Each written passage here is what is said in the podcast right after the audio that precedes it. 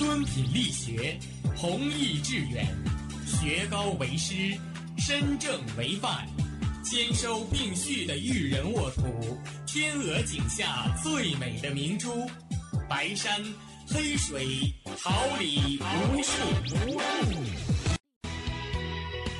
您正在收听的是哈尔滨师范大学广播电台，用声音技术生活，让声音雕刻未来。用声音技术生活，让声音雕刻未来。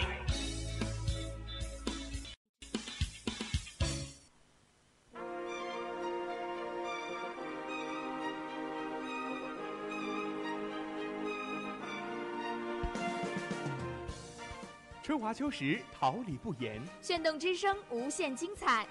FM 七十六点二。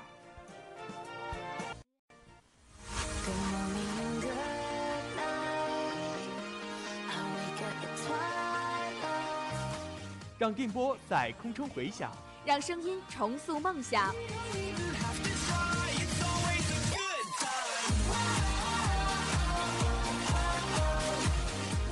的旅途上，用电波打破沉寂。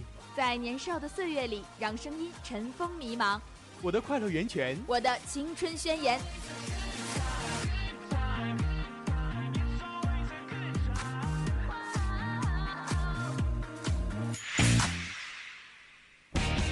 哈尔滨广播电台，正青春，传递正能量。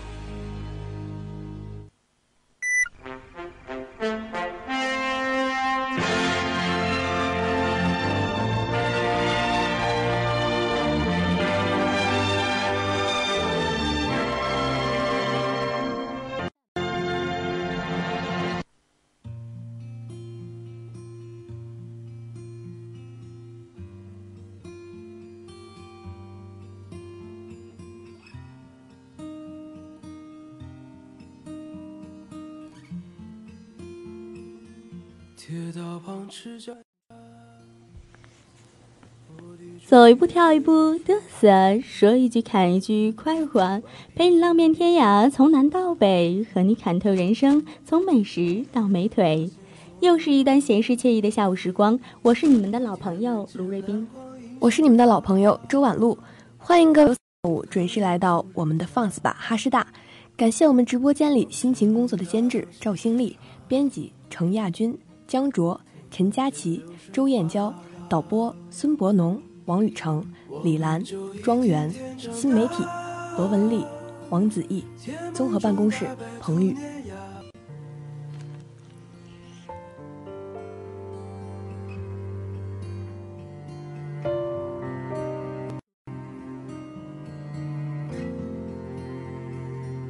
日子总慢得不像话，叶落满池塘搬新家。二十寸彩电皮沙发，五点半大风车到，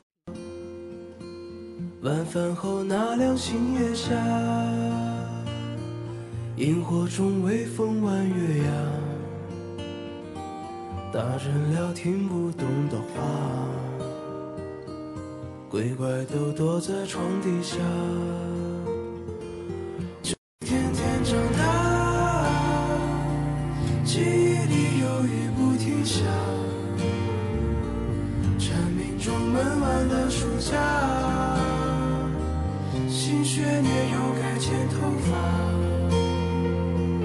我们就一天天长大也开始憧憬和变化。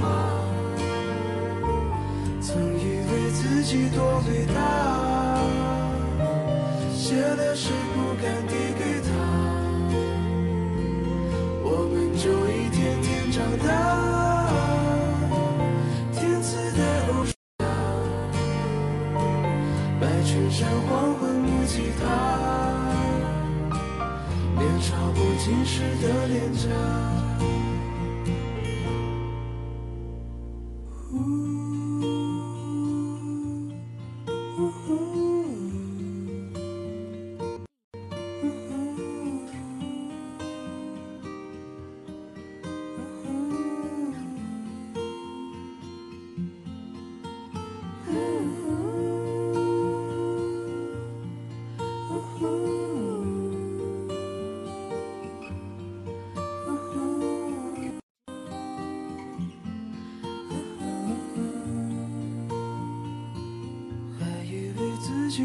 伟大，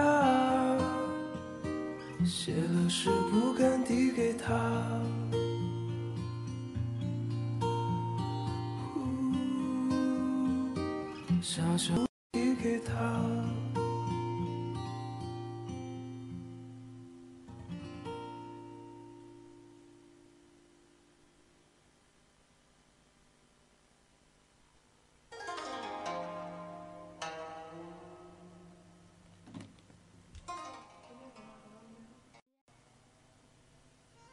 下面一起走进我们的“你听说了吗？”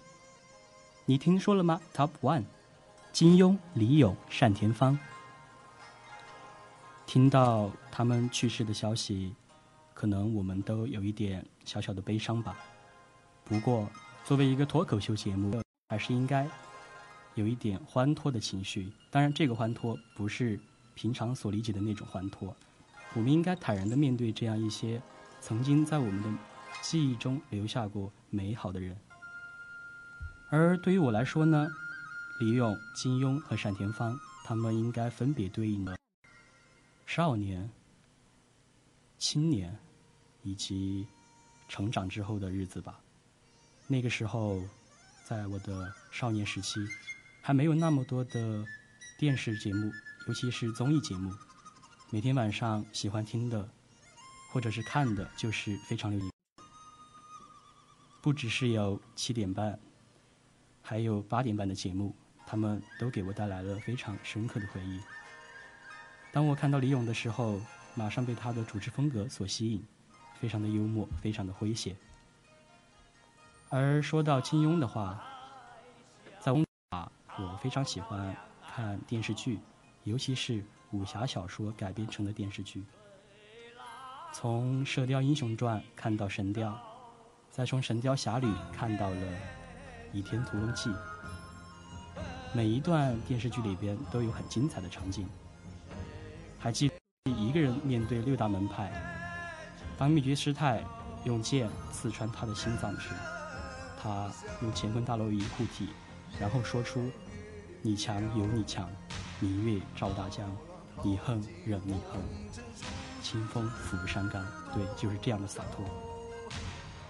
田芳的话，今年是世界杯年，然后当时在看完一整个月的世界杯之后，自己有一点小小的疲惫，因为自己的生物钟并没有调过来，但是晚上又找不到可以去看的节目，所以就想到闭上眼睛，听着喜马拉雅田芳的节目，他的评书非常的好听，相信他也是带给了很多人青春时美好的回忆吧，不知道。身边的雨晴想对大家说些什么呢？我对金庸、李咏、单田芳的回忆永远都停留在我的小的时候。小的都是在我奶奶家住的，而我的奶奶家都没有电视可看，所以说我通常都会到我的发小家去看。因为我的发小他特别喜欢金庸，所以说到了假期，电视上通常都会播放《射雕英雄传》之类的电视剧嘛，所以说。我就会和他一起。当时我就觉得，金庸写的小说真的特别的棒，他的情节、他的人物刻画的都非常的好。而对于李咏，我对他的印象都是《非常六加一》里的他。我对他印象最深的就是他一头的波浪发，看起来特。而看他最近的照片，竟然会有一些伤感。他的离去。对你，对于我们来说，是一件特别意外的事情。我我知道，他是我们一代人的回忆，但是我没想到，他居然走得这么快。对于单田芳，我通常都是通过别人模仿才知道他的。他的声音特别的独特，他讲的每一个故事都特别的精彩。所以说我希望有朝一日，我能成为像单田芳一样的人。能给大家带来更多的欢乐。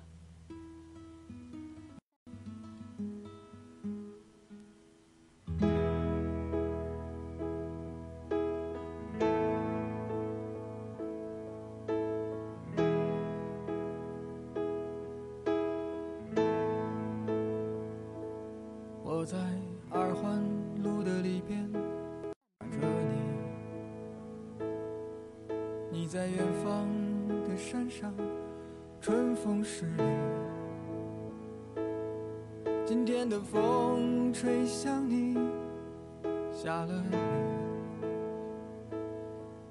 我说所有的酒都不如你。我在鼓楼的夜色中为你唱花香自来，在别处沉默相遇期待。飞机飞过车水的城市，千里之外不离开，把所有的春天都揉进了一个清晨，把所有停不下的言语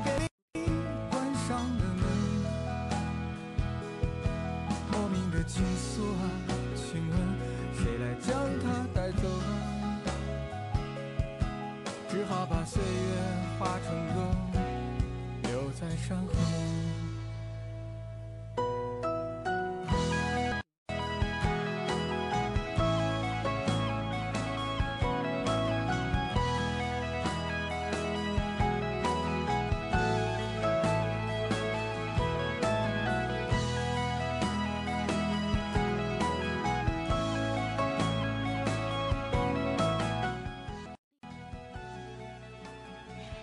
你听说了吗，Top Two？你的童年过得怎么样呢？有什么好玩的事吗？我的童年让我觉得，这是我二十年来最快乐、最无忧无虑的时光。那时候每天只要想着怎么去玩、怎么去吃、怎么学习什么的，根本不在乎的。现在我看起来虽然温柔贤惠，但是小时候的我用八个字就可以形容：静若处子，动若脱兔。小时候的我特别调皮。有一天，我在幼儿园上完了手工课，回到家里，小的炫耀一下，所以我就给妈妈捡了一个东西。我妈妈当时气得特别想要把我扫地出门了。博文，你来猜一下，我给妈妈捡的是什么东西啊？我猜你捡的可能是她不喜欢的东西吧？不，再猜一下。可以给点提示吗？一个特别值钱的东西。捡了一个肾，一个 iPhone。哎呀，你说的都不对，太太严重了。其实是价值一百元人民币上的毛爷爷。我把那个毛毛爷爷剪下来给我妈妈，我妈妈当时就把我安排了。小时候被安排也是常事。有一次放学回家。想看看我妈妈睡了吗？结果我鬼使神差把我妈妈的眼皮扒开看看。看完之后，我很确定，叫前一秒她一定是睡着的。但是这下一秒我就不确定了，所以我看完就赶紧跑，否则我爸爸都保护不了我。小的时候我还特别喜欢和男生玩，爬树、翻墙、上房顶都是常事。上全是童年给我留下的疤痕。小的时候特别疯，喜欢和男孩子一起骑自行车。记得有一天，当时我是和他们在一个斜坡上，我们约定好一起骑自行车从斜坡上往下骑。不幸，我的自行车绊到绊到了一个石头上，之后我就摔到了我的膝盖。很奇怪的是，我都没有哭。回到家里，我很平淡的让我奶奶给我上了药。我家里的消毒水都让我用掉了一瓶。小时候好玩的事情特别多，每一件都是那么的清晰。但是我们都长大了，到了以后，我们很难再体会到这样的欢乐了。在此，小波希望小耳朵们能够永远的保持童心，带着那份天真，永远快乐。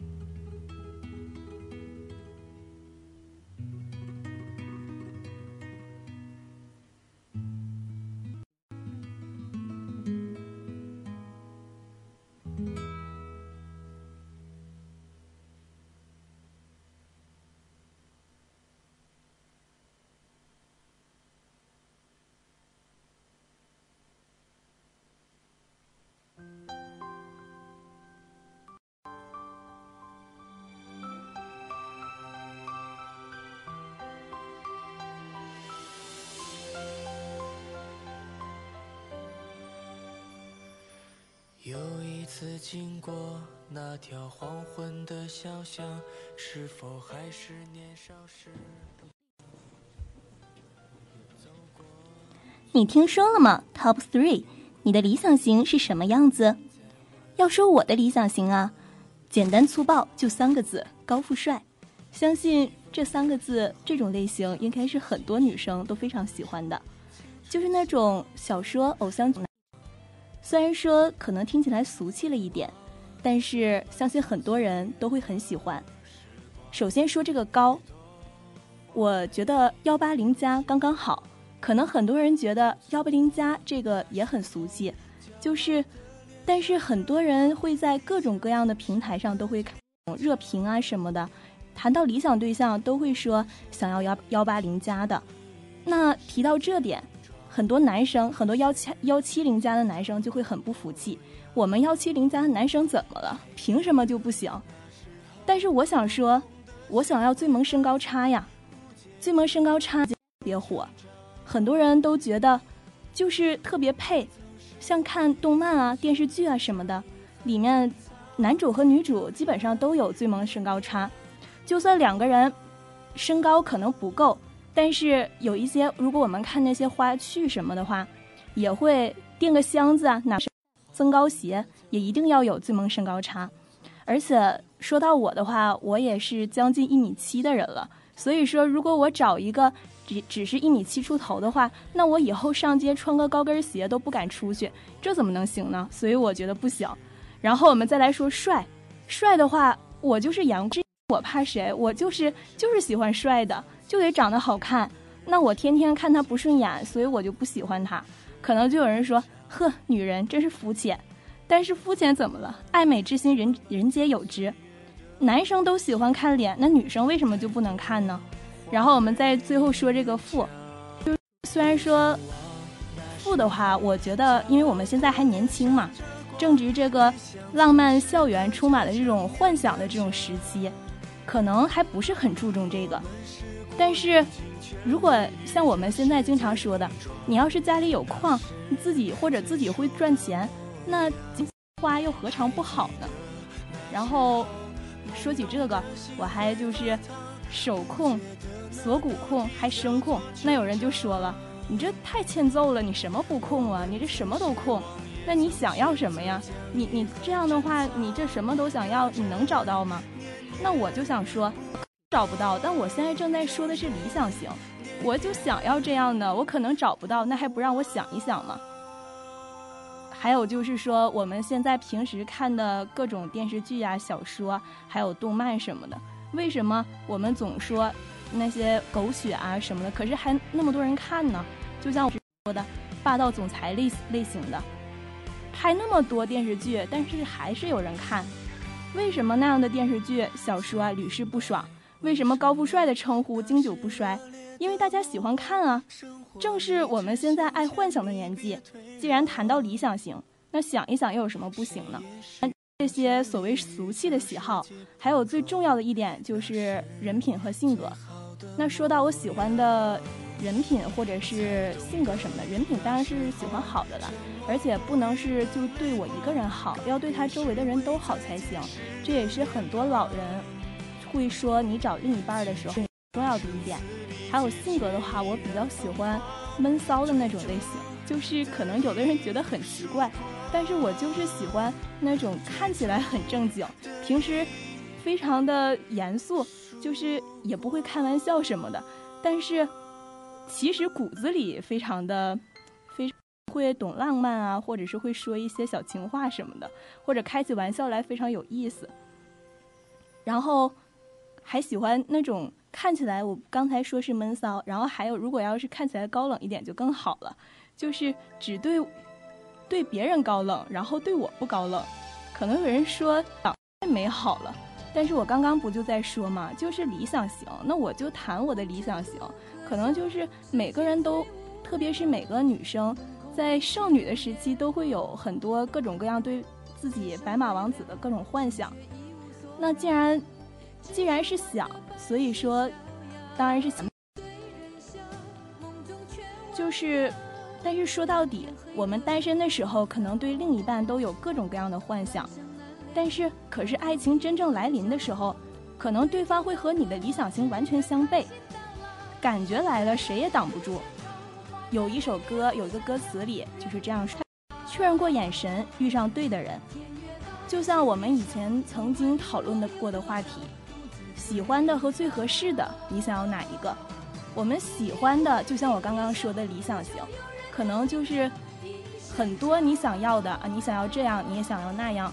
就想要最完美的那个人，可能相处久了，这样的人你会发现他不一定适合你，但是也有的时候，刚一看觉得不适合的人，可能相处时间长了，他又变成适合你的人了。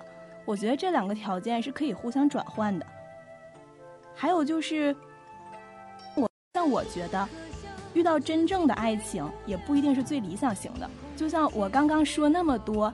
可是我确实真的只是想一想而已，毕竟说到理想型嘛，就是希望自己能希望做到最完美的自己，希望让自己变得更优秀，然后也做那个他。说到这儿，我就想起了我认识一个老师，他也是年轻的时候，特别是跟家里人们家里人说话的时候，别人就问他你怎么不找对象啊？然后他的也是人长得特别漂亮，然后工作也非常好，家里条件，然后就说自己想找什么样什么样的，然后要求非常高，但是但是最后他找的那个却和他一边高，他原来就是觉得自己矮，然后就想找一个高的。我想说，也不一定最理想的就是。最合适的，嗯，希望每个正在收听这个节目的小耳朵们都能找到自己那个最理想，然后也最合适的。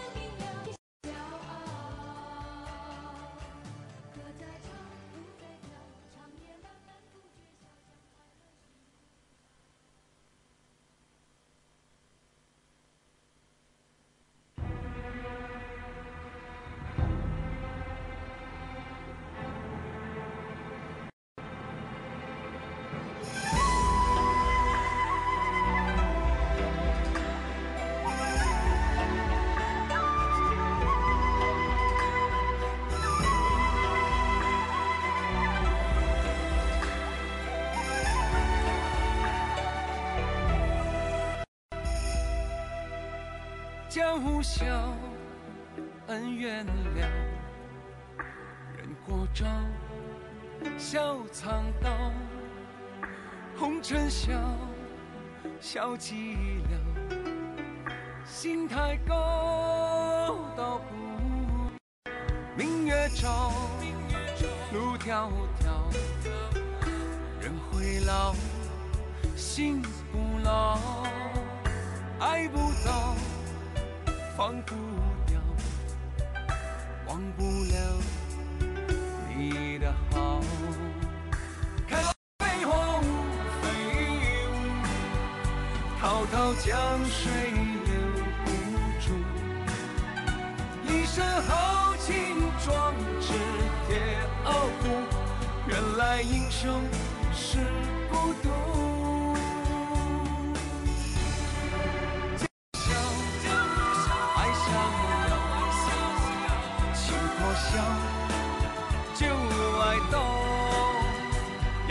笑，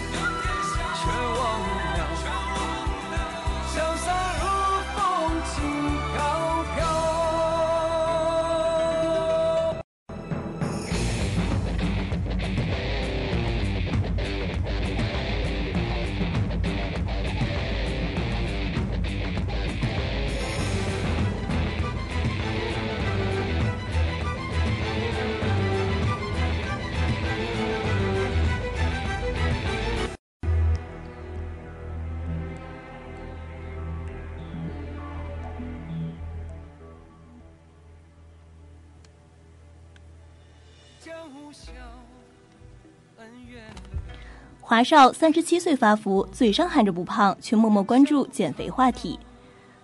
看到消息，我想到了一句话：嘴上说不要，身体却很诚实。我觉得这个华少可以说是很傲娇了。但是我们要减提到减肥，我觉得是有必要的。一个人保持身材，我觉得也是对他自身比较重要的一个一个约束，一个我觉得也是。但是我们减肥的同时，也要注重自己健康的管理，要更健康的去减肥。居民在阳台挂上百面镜子，称对面宿舍楼妖气太重。提到这个，我觉得有些东西宁可信其有，不可信其无。平时的时候会和室友一起讨论很多灵异方面的话题，大家都对这个很感兴趣，包括平时看小说、动漫什么的，也喜欢看这些类型的。可是也要适可而止，有的时候如果太过了的话也不行，可能会有一偏差。我们还是要以破除封建迷信为主题。女子因感情受挫跳河轻生，因水太浅摔骨折。好想对这名女子说一句：惊不惊喜，意不意外？其实也挺为这名女子值得庆幸的，爱还在没有放弃你啊！男子为复活成神活埋自己，被警方解救后怒骂诅咒你们。据说这名男子是一个印度人，其实很容易理解。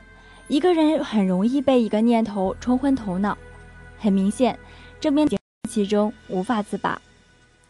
但是我也估计，警察心中也很不理解，我都已经救你了，你还要诅咒我，这也太不公平了吧！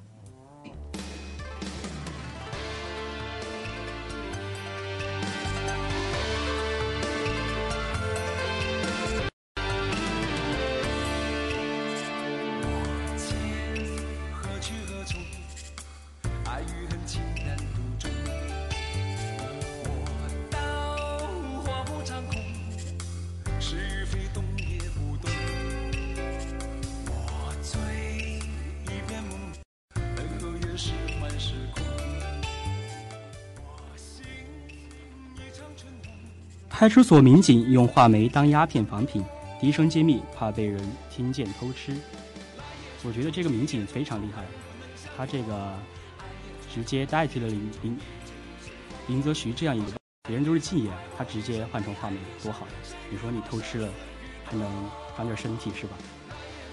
陈学冬点赞陈希达八卦的事情告诉我们，原来明星真的会搜自己名字的缩写。其实这个应该是针对两种明星吧，像这种应该是已经红了，对吧？他搜自己的缩写。如果红的明星天天都是直接直接搜自己的名字了，每天等着被卓伟啊、龚孝一姐所收割。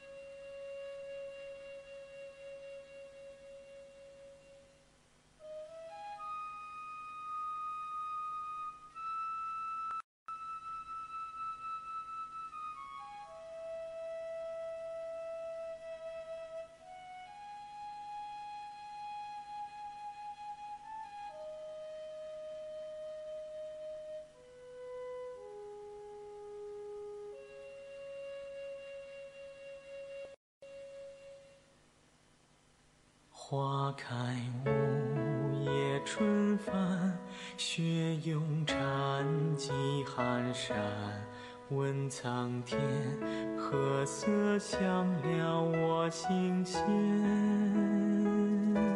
嗅到情不染，残菊数自难残。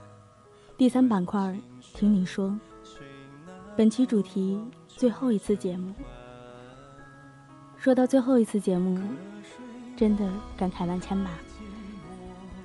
其实好多天前，我们打这是最后一次了，但是我始终都在骗自己，我说还是有机会的，还是可以坐在这儿再享受一次你是播音的这个快乐。但是直到现在，坐在这儿，我才知道，很多你以为的遥远，其实早就近在咫尺了。那些曾经你想要说一大堆的话，可能以后也没有办法对这么多人说了。对于曾经在这儿经历了很多，可以说在这儿经历了我在大学里面的成长。上了大学以来，有好多的组织活动，但是唯独对这里最喜欢、最留恋、最舍不得。曾经好多次我都怕最后一次节目我会哭出来，但是今天我想，我一定要笑着把它说完。对于好多好多的朋友，我只希望未来的你们都可以越来越好。生活虽然是苦的，但是还有我们这帮朋友，我们是甜的呀。未来的日子我们一起走，只要你还记得，这里还有一个冰冰。这一年走来，我收获了友情，而冰冰收获了爱情，还有友情。这是一件特别幸福的事情。我大一的时候报了很多学生组织，但最后我只选择留在广播电台。这个地方是一个给人温暖、给人力量的地方。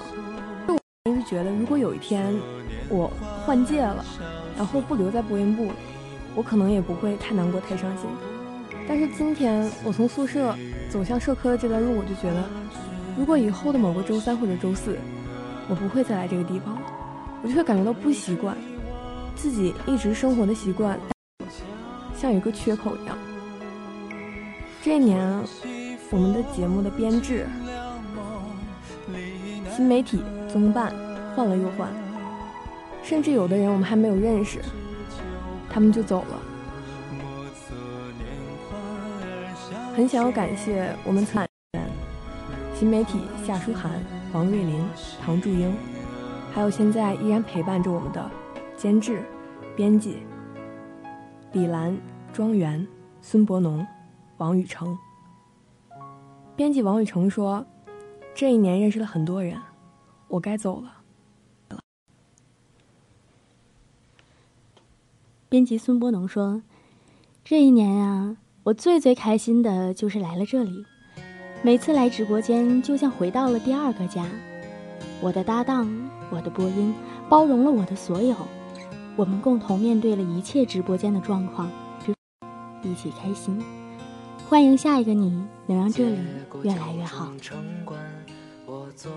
虽然这个节目的小播还没有确定下来，但是我和冰冰都觉得这个节目是我们所有人，包括上一届的老播们，一起培育出来的一个结晶。坐在这个播音的位置，都一定不要忘记你当初选择来这个节目。选择播音部的初心，一定要好好对他。如果说这里是我们的家，那么我们想，这个节目就是我们的孩子。当初我上学姐手里把它接过来，到现在，我们要把它传下去。只希望未来一直都好。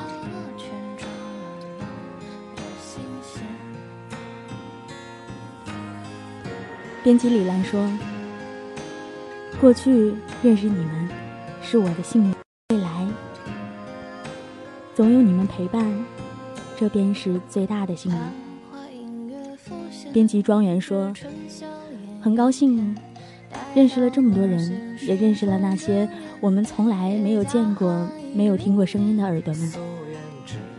很开心认识你们。日子风雨同行，我们依旧都在。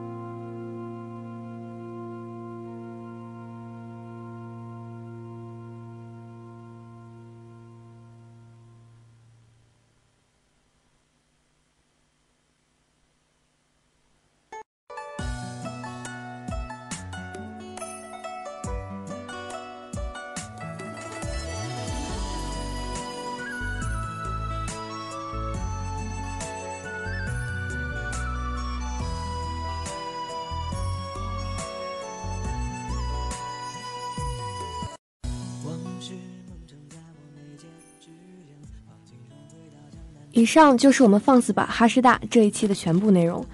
放肆是一种态度，放肆是一种精神。